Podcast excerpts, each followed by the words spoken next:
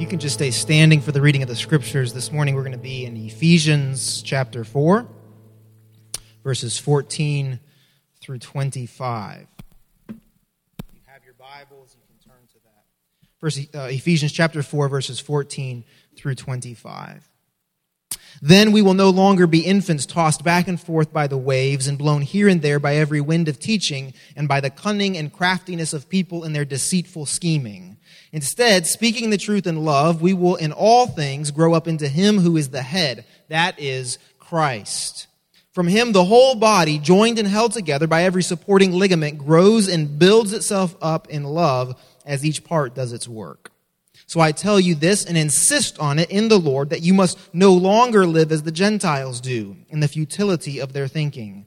They are darkened in their understanding and separated from the life of God because of the ignorance that is in them due to the hardening of their hearts. Having lost all sensitivity, they have given themselves over to sensuality so as to indulge in every kind of impurity, and they are full of greed. That however, is not the way of life you learned when you heard about Christ and were taught in him in accordance with the truth that is in Jesus.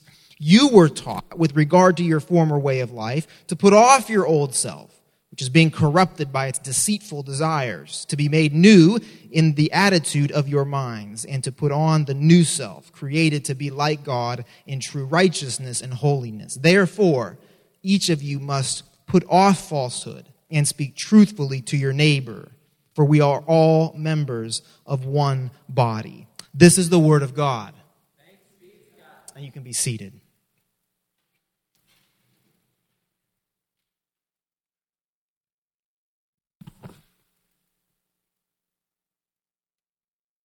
We begin a new sermon series this morning, a five week sermon series where we are looking at what it means to be uh, God's peculiar people, a people who are odd, who are strange, who are different. Um, the Hebrew word for humanity is Adam. Now we think of Adam, maybe we think of Adam and Eve if we know that story from Genesis chapter 1 and 2. These two individuals who God places in this garden to co labor with God, to steward God's creation along with God. But actually, Adam is a word that can be used and generally is used to mean humanity. The Hebrew word that means um, mankind, maybe in your Bible. Humanity. Adam.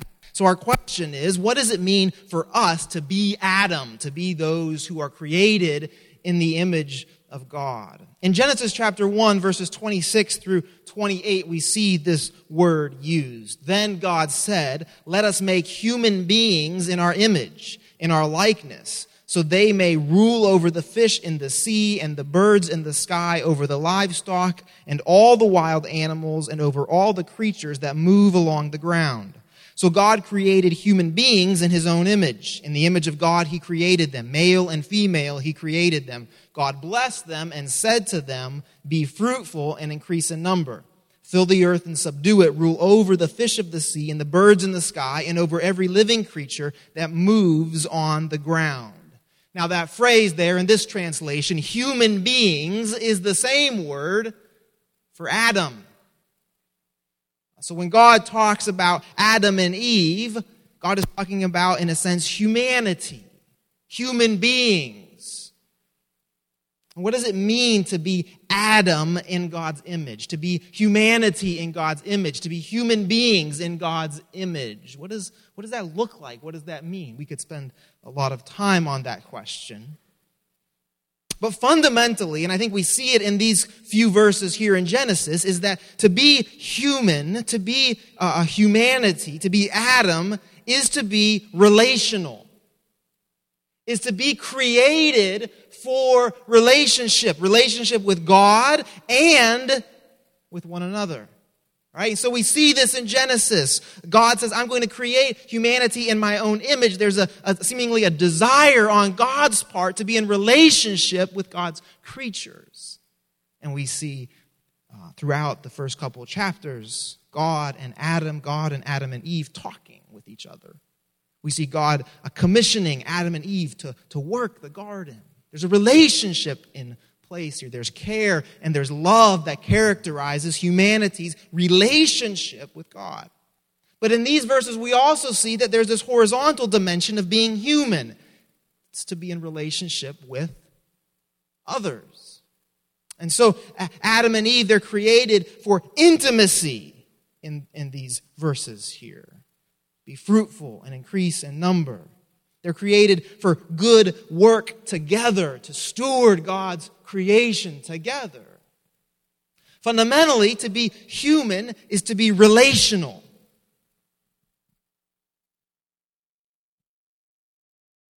Our sin results in a separation, a separation in our relationship with God and with each other when Adam and Eve, in a sense, displace God from the center of the garden and place themselves at the center instead, something fundamental changes about our relationship with God and with each other. And so, Adam, when he hears God walking after he has sinned against God, what's his first instinct? Did you remember? He hides. He hides. Whereas before he would have gone out to meet God, to be in conversation with God, this time he and Eve hide. There's a separation now in the relationship with God. And then and notice this in chapter 3, verse 11 and 12. When God is searching for Adam after they have sinned, God asks, Have you eaten from the tree that I commanded you not to eat from? Here is the separation with God. Now listen to Adam's response. The man said, The woman you put here with me, she gave me some fruit from the tree, and I ate it separation now between Adam and Eve. Adam's first response is what? To throw Eve under the bus. It's the first instinct now is not relationship, but separation and division. And so we're created to be those created in the image of God. We're created for relationship, and yet we carry with us this very strong memory of separation, of division. And I don't need to convince you of this, I don't think. We experience this regularly, don't we? The difficulty of relationships. Go into a bookstore and like go to the you know, relationship advice section. It's big. There's a market for this. Why? Well, we know why. It's not easy. I was thinking about this. My um, my, my, my, sister had a friend kind of all through growing up and there was two different time periods where we, we lived close to this friend so we're kind of neighbors um, and, and, and my sister and her best friend they had this love-hate relationship um, where one day they were you know best buddies forever and the next day they were at each other's throats. Do you, do you ever have a friend like that when you were a kid? Or today maybe you have that same um, and I remember this very vividly when I was in high school. So my sister and her friend would have been kind of junior high. We lived in Southern California, and, and we um, had this little neighborhood pool. And so one day we were at the pool, and this is in the summertime, and my sister and her friend, they're just getting into it. These, you can just imagine these two like little sixth grade girls, right? Just going at it standing next to the pool and it's just escalating. They're yelling, You did it, you're like this, you did it. And all of a sudden, my, my sister's friend just pushes her into the pool. She's flying backwards, lands on her back, and her friend goes storming off home. Um, and they're, they're friends to this day. They're good friends to this day. I don't think they have that same dynamic in their relationship anymore. But there's something about that. I mean, it's funny a little bit to me, at least. There's something about that pattern of wanting this desiring this, coming back to this relationship, even when you push me into the pool, and yet finding it so hard, right? Hard to just maintain relationship. So hard to just rest in relationship. We know uh, separation. We know about divorce. We know about parents being estranged from their children.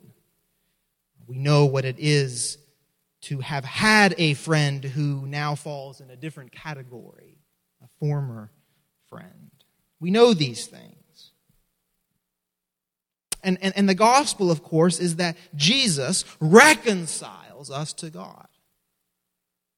The gospel is great news because we know this separation. We've experienced it. We know that this is a problem for us.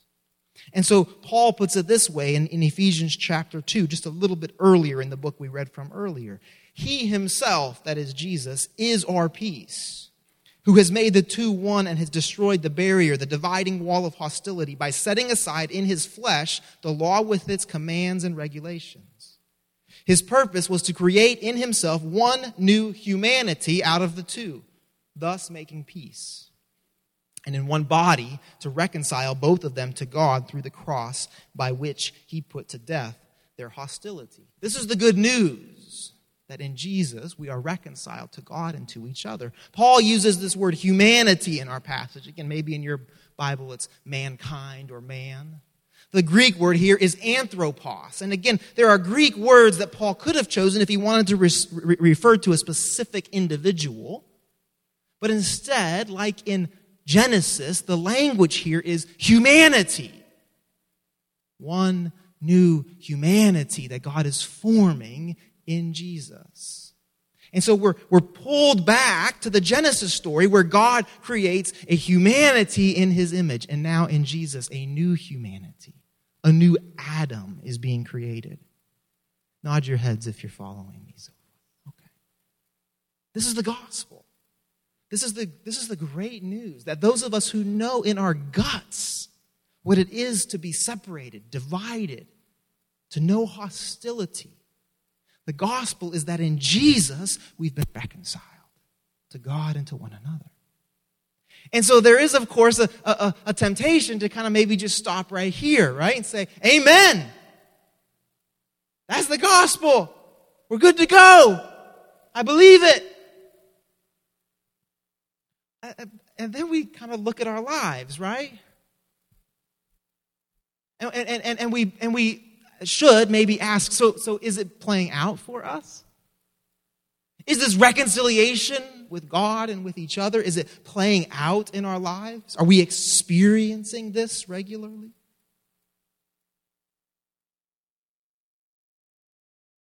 It's one thing to agree, to assent to the gospel, to the good news, but is it happening in your friendships? In your community group, in your marriage? Is your, are your relationships characterized by this ongoing separation, pulling apart, or this reconciliation? What are we known for? Why, why, why is it that it's not simply enough for us to say, I believe it? God did this in Jesus. I'm reconciled. Why, why isn't that enough? I, I, I, there's, again, probably many ways we could answer that question, but I think one very important way is to say that you and I, we carry with us this deeply ingrained memory of separation. And that doesn't just magically disappear when we submit our lives to Jesus. Would you agree? It doesn't just go away. We carry that with us. We've been formed by that. And uh, in addition to that, not only do we carry this kind of innate memory of separation, we live in a world that knows separation, that pulls apart, that divides, that introduces walls, as Paul says, of hostility. And so we've been formed in these kinds of ways. And so we know betrayal, we know isolation, we know loneliness, we know competing loyalties, prejudices, unmet expectations. These are not theoretical things for us. We have stories and memories. And yet, the promise of the scriptures is that we are a new people. Despite this memory that we carry with us, the promise of the scriptures is that in Jesus we are in fact a new Adam, a new humanity. And so we should expect that our lives look different than they used to. And very specifically, we should expect that our relationships look different than the world that has formed us. This is the promise of the scriptures. I think this is why we see over and over again, especially in the New Testament, especially in the epistles, we see over and over again that we are urged to live into our identity as God's new people. God has said, You are now a new people. You were dead. You have been resurrected to new life. You are now the people of God, the body of Christ, the new temple, all these different metaphors. This is true. This has been accomplished. The cross is empty. So now live into it. Become who you are. This is active. This calls for us to step into something new, something different that we are not used to. And I want to say to us this morning that as we do this, as we more and more become God's new humanity, as we more and more come to exhibit what it means to be God's people, we will more and more become a peculiar people. Say peculiar. I love that word. An odd people, a strange people, a different people. As you and I together more and more lean into our identity as God's people, as reconciled people, we will more and more find ourselves standing out from the status quo. Amen? I think this is what we find in our passage this morning in Ephesians. There's a, a pattern. I don't know if you noticed or, it or not. There's almost a rhythm in this passage. Paul says, This is what you were, and this is what you are. This is what you were, and this is what you are. This is what you were, and this is what you are. He does it three times in our passage. Did you pick up on that? Let's look at that. Let's look at that real quick. Verse 14 what you were. You were infants. You were tossed by every wind of teaching. You were influenced by deceitful scheming. This is what you were. Verse 17. You were darkened in, in your understanding. You were ignorant. You had hardened hearts. You had lost all sensitivity. You were impure. You were greedy. This is what you were. Verse 22. Your old self corrupted by deceitful desires. Ah, but there's always this counter beat that Paul includes in this passage. This is what you were, but this is what you now are. Verses 15 and 16. Those who speak the truth in love. This is what you are, verses 20 and 21. You were taught the truth that is in Jesus. This is what you are. Verse 25. Those who speak truthfully to your neighbor. This is what you were. You carry this memory. You were shaped in this way. You know separation, but this is what you are now. Do you pick up the common theme in what you are now? Do you pick up the common word in all three of those? Anybody? Be bold. Say it. Truth. In all three of these, Paul's kind of counter rhythm to what you were is, and now you are truthful people. It's an interesting word to choose. It's not one maybe that we normally think of when we think about what it means to be the people of God, to be truthful. That seems like Christianity 101, right? Don't lie. Got it. Good to go. Paul decides to come back to this three times. This is what you were, but now you're truthful people. This is what you were, but now you tell the truth. This is what you were, but now you speak truthfully in love to each other. What is truth? What is truth? You get to answer that question a lot of different ways. This is the question that Pilate asks Jesus, What is truth? Christians answered this question, this kind of age old question, in a very specific, very unique way. We can only talk about truth when we talk about God. And so the scriptures tell us over and over again in so many different ways that truth is in fact God. God is the quote, true God. Jesus is, quote, full of grace and truth. The Holy Spirit is, quote, the Spirit of truth. And so to speak about truth is to speak about God.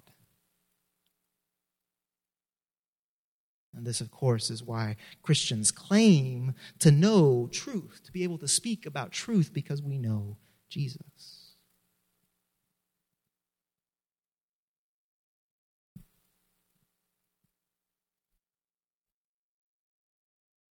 There's a uh, verse earlier on in Ephesians, verse 13 of chapter 1, where Paul says, You were included in Christ when you heard the word of truth, the gospel of your salvation. You were included in Christ. This is important.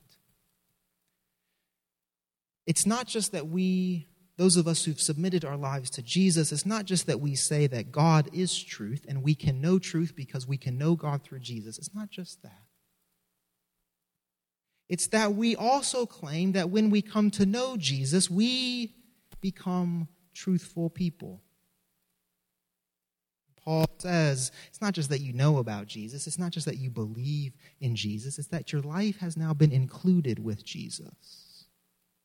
We might talk about the Holy Spirit of God coming to reside among us as well.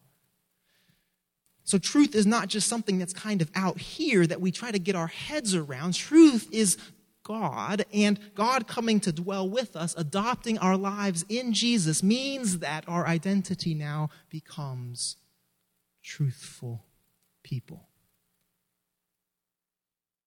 Again, nod your heads if you're still with me.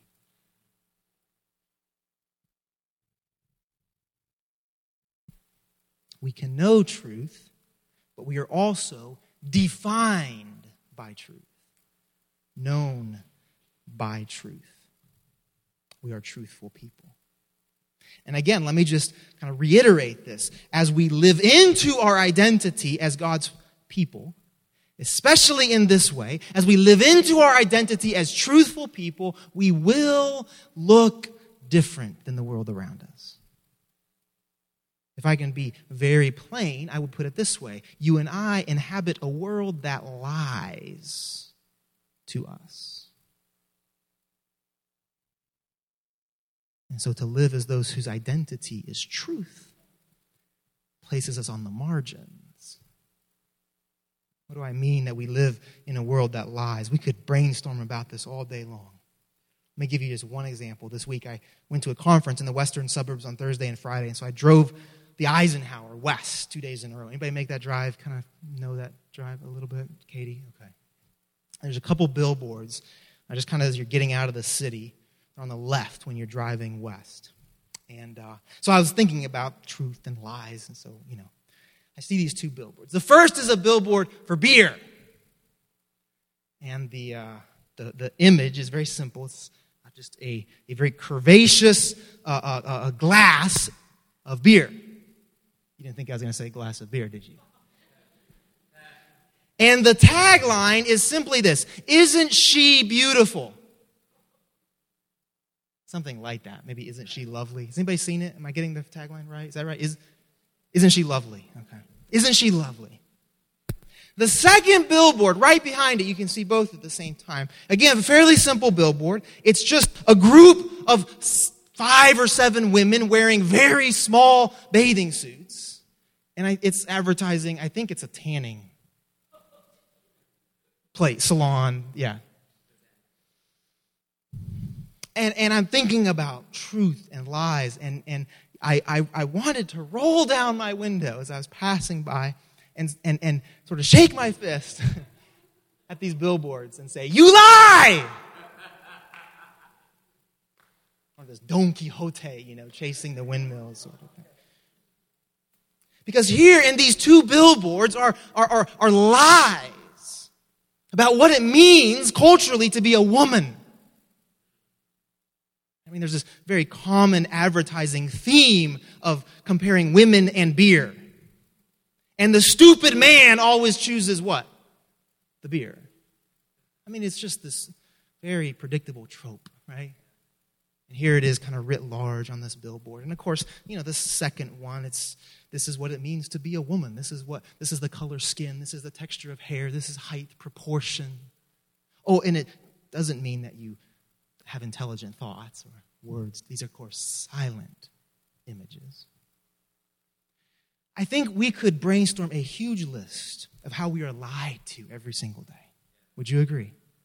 Every time we turn on the television, turn on the radio, conversations that we have, interactions with our coworkers, our boss, in so many, sometimes very blatant, but often very, very subtle ways, we are lied to. And so to be a people who don't just try to tell the truth because that's what good Christians are supposed to do, but whose very identity is as truthful people, places us at odds with the world. Would you agree?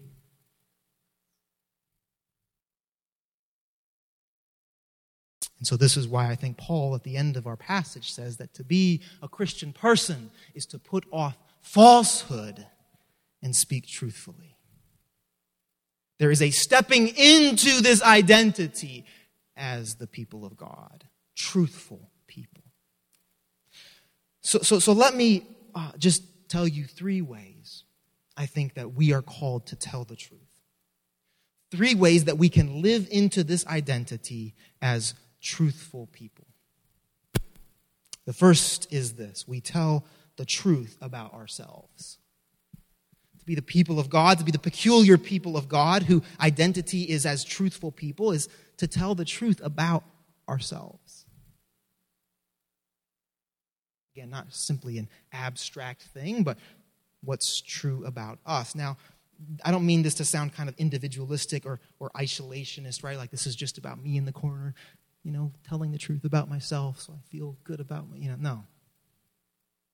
You see, we can't enter into a real relationship with anybody if we don't first tell the truth to ourselves about ourselves. Some of you have had this experience of being in a relationship with someone who doesn't know the truth about themselves. It's hard. Th- this is, I think, was, was one of the beautiful things that happened during our recent weekend, the Invitation to Racial Righteousness, where we spent the weekend together um, confronting complicated, tricky, sometimes very hard issues of race and ethnicity and privilege and how those things play out in our church and our community. And at different points, especially as we were in small groups, we had the opportunity to tell the truth about ourselves, the things that have formed us, the things that have shaped us, the experiences that we've had, the baggage that we carry, the blind spots that we still struggle against. This is what it means to tell the truth about ourselves. I'm going to give a quick plug here. Carla wrote a really good reflection that you all need to read on our website about her experience at the invitation to racial righteousness. And Carla, one of the things I loved about your reflection was it was telling the truth. So please um, find time to visit this, the website and read that. When we tell the truth about ourselves and when we come to see how important it is to tell the truth about ourselves, I think we begin to understand how important confession is. Say confession. Um, confession is hard for me. It, it doesn't come natural. And yet, as, as, as people who are uh, uh, called to be truthful, confession becomes very, very important because it's in confession that we really are telling the truth about ourselves the ugly stuff, the hard stuff, the sinful stuff. And, and by confession, let me be very blunt. I don't mean all by yourself in your bedroom in your prayers. I mean confessing to a sister or a brother in the faith. I heard somebody ask this question this week. You know, what, what is easier for you to do? Is it easier for you to confess to God by yourself or to a sister or to a brother? What's the answer? It's much easier to confess to God, right? Well, if we if we thought about that for a minute, we'd understand just how backwards that is. Right? Confessing our sin before a holy, just, righteous, perfect God? That should freak us out. Confessing my sin to a fellow sinner who gets it, who sins all the time, that should be a piece of cake. But of course, it's the opposite, right? And because it's the opposite, it becomes very important that we find appropriate ways to confess our sins to each other. Because in that act, we are in fact confessing our sins to God. This, this physical, personal invitation by someone else whose life is submitted to Jesus invites us to truly not just quickly, Jesus, I'm sorry, I'll move on, you know, but to truly confess our sin. Two things happen when we do this. One, we have the opportunity to speak truth about ourselves. I've had to make myself look good all week. I've had to impress my boss, my coworkers. Not anymore. This is where I'm messed up. This is what I'm struggling with. This is what's actually true in me.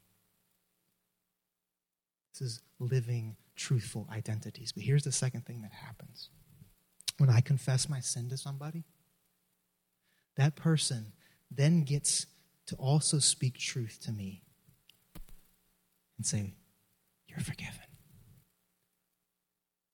God forgives you. Not only that, this person gets to say, That's not your primary identity. Your identity isn't sinner anymore, it's child of God. And this too is speaking truth to ourselves. Amen? And so, and so, so, so, so when we think about confession, speaking the truth about ourselves in this way, we can think about confessing when I have sinned against somebody, when I've sinned against Brent. I confess my sin to Brent. I shouldn't have done that. I was wrong. I apologize. I'm sorry. But other times we, we need to confess maybe more of a private sin. Maybe I haven't sinned against somebody, but there is this thing that's true about me. I need to confess to a trusted friend, spouse, community group member. This is, this is what's actually true about me. I can't shake this thing. It's coming to, to dominate my life. Something powerful happens when we speak truth in this way. We have the opportunity to be not just forgiven, but healed. As we're told, you're forgiven, God forgives you, and let me tell you who you really are. Yes? We speak truth about ourselves. Worship team, go ahead and come, come back on up when um, a few years ago, my wife Maggie and I were, were doing some marriage counseling, and um, we were in marriage counseling. Makes it sound like we were counseling. Other. We were in marriage counseling together, and uh, our counselor, one of the images she gave us, she said, you know, in a in a good relationship, two people are standing, and this is what she said: toe to toe and eye to eye. You see that that image? Well, Brent, help me. We'll show. We'll demonstrate this. You all seem kind of sleepy this morning, so I'm just, you know, toe to toe facing each other and eye to eye. Now, this is awkward. Would you, is it awkward for you? I love me a little bit, right? I love, I love you, man. yeah. yeah, I do too, yeah. like, you can only do this for so long, right? Thank you. I'm going to, we're going to be done now. But this is the image, speaking truth about ourselves. In a relationship that is toe to toe and eye to eye, we have the opportunity to truly speak what is true about ourselves. I can't hide. I can't pretend. I can't be somebody different. I can't fake it. This is me.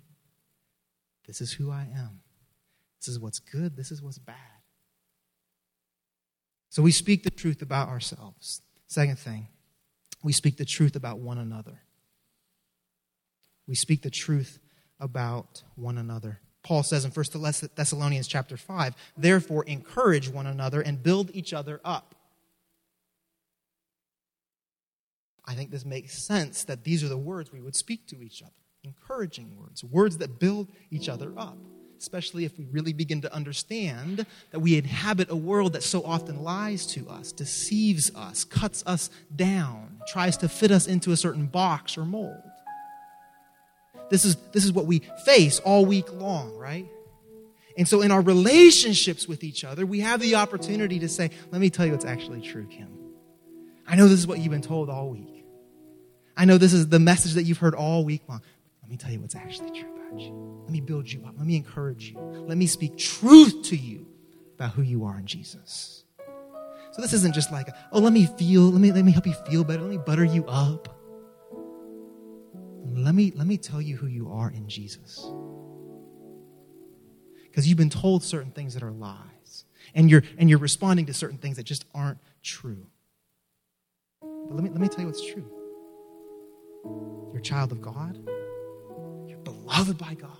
You're filled with the Holy Spirit of God. You lack no spiritual gift for this life. You've been commissioned by God to participate in His work in this world. That's who you are. You're healed. You're not defined by your past. Sin doesn't have a hold on you. That's who you are.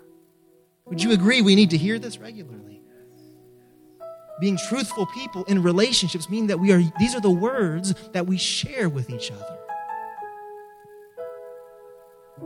This is why gossip is so dangerous. Word for gossip in the Greek uh, could be translated whispering. This is not toe to toe, eye to eye. This is something that's happening behind someone's back in the shadows. Paul uh, writes this in Romans. Listen to the context of gossip. He's speaking about those who've separated themselves from God. They have become filled with every kind of wickedness, evil, greed, and depravity. They are full of envy, murder, strife, deceit, and malice. They are gossips, slanderers, God haters, insolent, arrogant, and boastful. They invent ways of doing evil. Does that seem a little harsh? I mean, go- I mean, gossip, right? Like, come on, murderers? Inventing ways of doing evil? Paul says, right in the middle,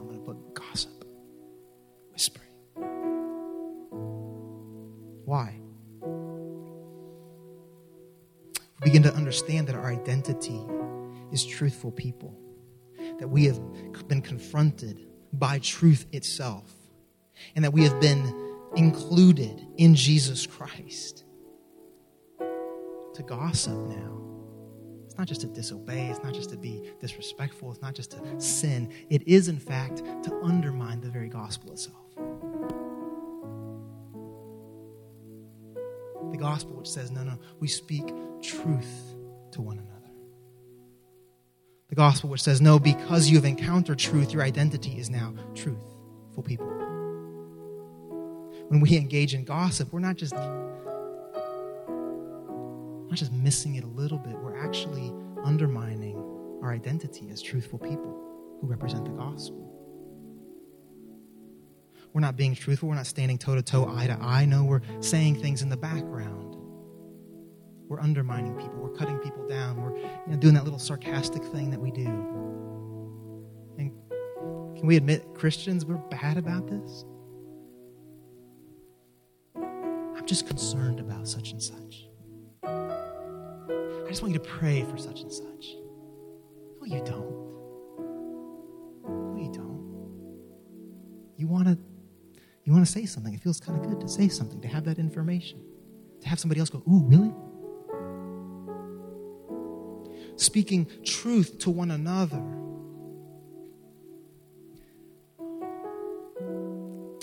Is the antidote to this. Um,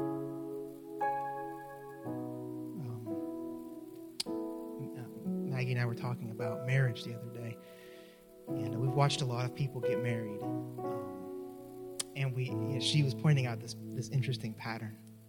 Um, when, when people are engaged, well, they're great at building each other up. When people are engaged, they're great at encouraging each other, right? Like some of you have had this. It's almost like a sickly experience, right? Like you're talking to you're talking to your engaged friend, right?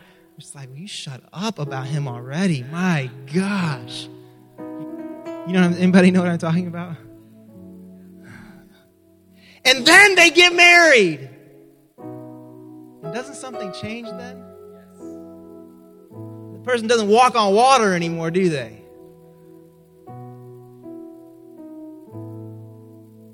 And all of a sudden, what used to be these conversations that built up and encouraged now become kind of tinged with gossip. Well, you wouldn't believe what she did the other day, what he said the other day course, this doesn't just happen in marriage either. This happens in, in strong, tight, long lived relationships, friendships as well. Let me say just one. I know I'm kind of perseverating on this gossip thing. Let me say one last thing about this. We can gossip against one another in community, but we also do this thing, and I've been guilty of this. We also do this thing where we gossip against the community itself. We gossip against the church, the body of Christ. And we do this weird thing where we like, we, we somehow identify the church. That's the church. let me tell you how the church is letting me down. Let me tell you how the church is frustrating me. Let me tell you how I don't think the church is doing enough for such and such or so and so. And man, I've totally been guilty of this. Similarly to when we gossip against one another, when we, when we do this move, when we gossip against the church, we're, we're undermining the gospel. Why? Because what is the church but us? There is no church outside of us. It doesn't exist outside of us. There is no new community covenant church that just, you know, kind of stands on alone and just hovers around being the church. It's you, it's me, it's us. There's no church without us. So there is no way for me to like somehow separate myself from it and say, oh, see, see how we're missing it? See how we're not doing this well enough? How we're not this enough? Why am I belaboring this? Not just because I'm a pastor and I care about this kind of thing, but because as a church, we've said that our mission, our mission requires that we live as the people of God together. Our mission requires that our identity together is as the reconciled people of God, demonstrating the gospel to the world. Does this mean we can never be critical about the church? No. I'm probably the most critical person when it comes to church. But we must critique in a way that involves ourselves. You see? Because guess what? Your sinfulness contributes to this dysfunctional thing we call the church. Your baggage contributes to the ways that we're not quite making it, the way that we're not quite living up to our mission. Can I get an amen to that? And so, yes, we, we notice things, we talk about things, but we do it in a way that what builds up. This is who God has called us to be. How can we do better in this area? How can we live up to our mission together in this area? Hey, I'm seeing this thing that I, I think we might be off track a little bit here. How can we grow up and mature in this area? Does that make sense to you? It's us. It's us. And, and those of you who are kind of new, you're like, it's me too? Yeah. yeah. If you're coming here regularly, yeah. It's us together, the people of God. Okay, I spent way more time on that than I meant to. Let me be quick here. The third thing that we do is we tell the truth about the world. We tell the truth about ourselves, we tell the truth about one another, and we tell the truth about the world. What is, the, what is one of the simplest ways to proclaim the gospel? Jesus is Lord, period. As we see the, the, the apostles doing this after Jesus resurrects. Jesus is Lord! That's the gospel. Now they go ahead to fill in some of the details, right? But, but being people, truthful people, means that we proclaim truth about the world. It means that we say no matter what it looks like around you right now, no matter who appears to be Lord, who appears to be King, who appears to be in charge, Jesus is Lord. Jesus is Lord. It also means if we're going to speak truth about the world, that we point out those places where Jesus' lordship is being opposed.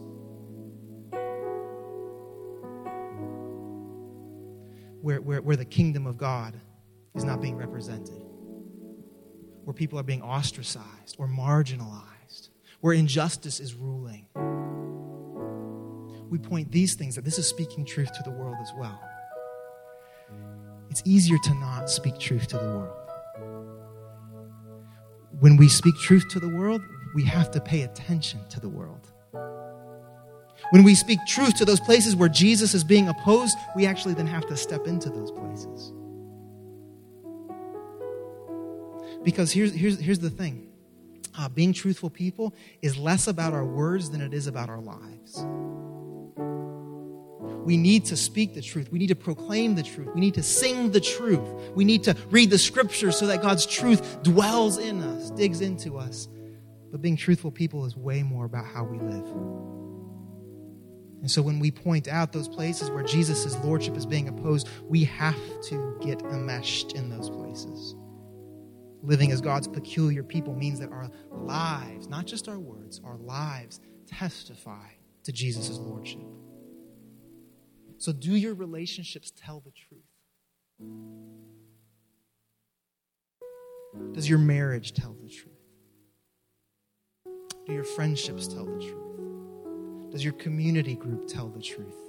Does your, does your connection and relationship in our church tell the truth? Could, could people look at your relationships and go, well, that, now that's just different. That's peculiar. That's odd. Does the way that you live, does the way that you love, does the way that you communicate, does the way that you sacrifice in relationship testify to the truth of our God?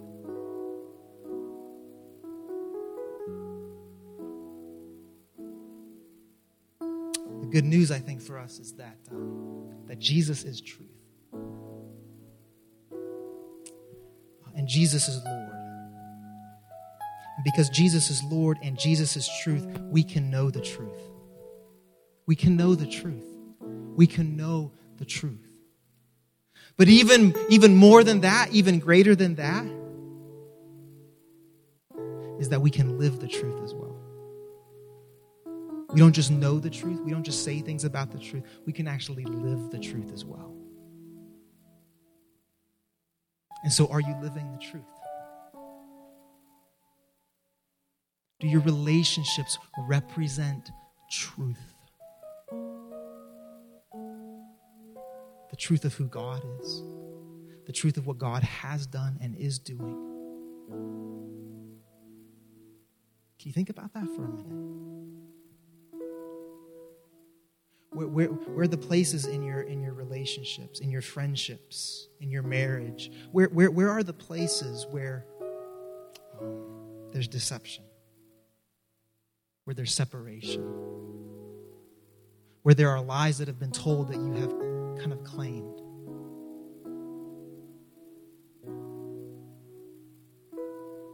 Where do you need to put off falsehood in Paul's words and instead speak the truth in love?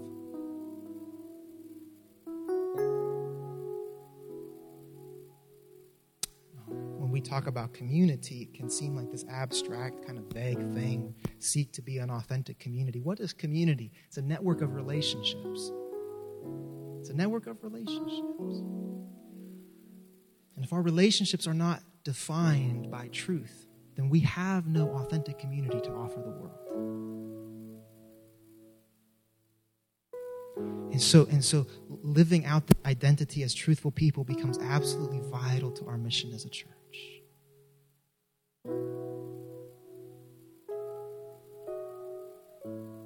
So, so, so where is your life telling lies? Where are your re- relationships telling lies? Where, where are your friendships um, living out of a, of a deception, out of a separation? What falsehood can you put off today?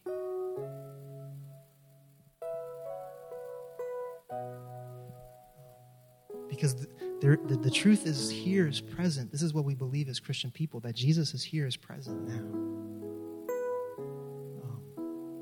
Um, so, where are you called even now to live into, to take a step into the truth?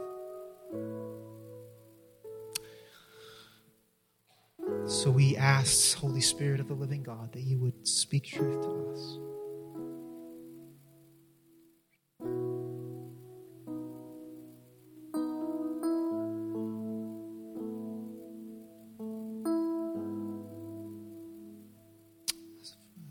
Very hard, Lord, uh, uh, to distinguish at time fact from fiction, truth from lies. Uh, it is so easy uh, to get caught up in um, the way things are, the way things seem to be. It can be uh, so easy for us to assume that, well, th- this is just how the world works, this is how relationships work. Holy Spirit, we ask that you help us to separate fact from fiction today. Help us to see truth.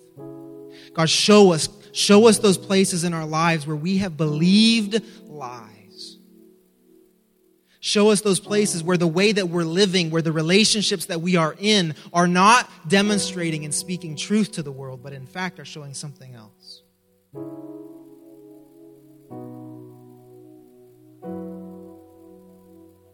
Do this, Lord, so that we can once again come and know and celebrate your truth. Do this, Lord, so that our lives can be, can be known and be marked by the beauty and the holiness of your truth.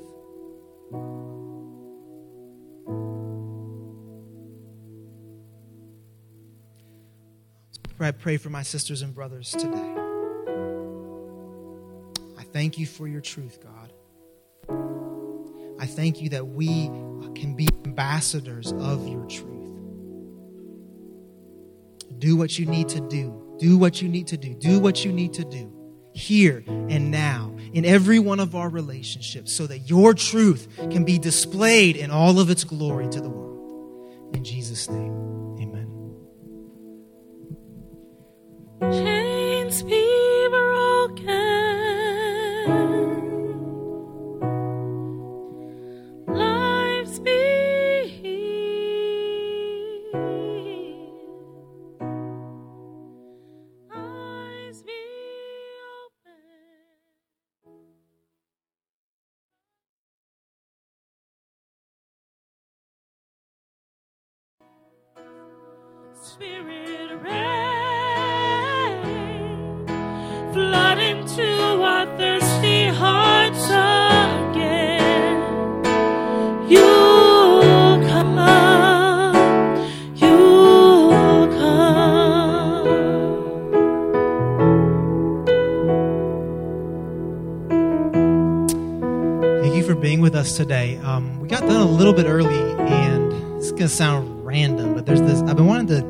This for a little bit, so I wanna I'm gonna pray for you and send you here in just a minute. But uh, what I want to do is invite whoever wants to to stick around for maybe like 10 minutes and just kind of respond a little bit to some of the things we encountered in the scriptures today. Uh, we've done this a little bit. Uh, Eric, you've kind of pushed me to do this before, like to, to talk a little bit more as a church. So um, maybe it'll just be me um, sticking around. But I hope not. I want I want to invite you to like come up here, up towards the front, and let's talk together a little bit about this idea of truth and truth not being just a concept, but someone who's encountered us. Let's talk a little bit about what it means to live out of this identity as truthful people. Let's talk about ways that maybe our world lies to us and how the people, how we as the people of God, as God's church, are called to respond um, as as truthful people. Okay, does that make sense? I know for some of you that's like that's not church. That's not how you do church. That's not. Sorry, that's how we roll. We're learning how to do church. So, um, so let me pray for you, send you, and then uh, just come right up front let's talk a little bit together. God, uh, thank you for uh, being truth to us. Thank you for rescuing us uh, from a world that, that, that, that told us so many things that were just not true. Thank you for rescuing us uh, from an enemy, from the deceiver who work to undermine you, who work to uh, belittle us, who work to tie us up. Thank you for freedom. Thank you for not just giving us some words of truth, but for being truth. Help us now. Send us now, God, out to be truthful people this week. Remind us that you've given us everything that we need. In Jesus' name we pray. Amen. Amen. Amen. Go in peace.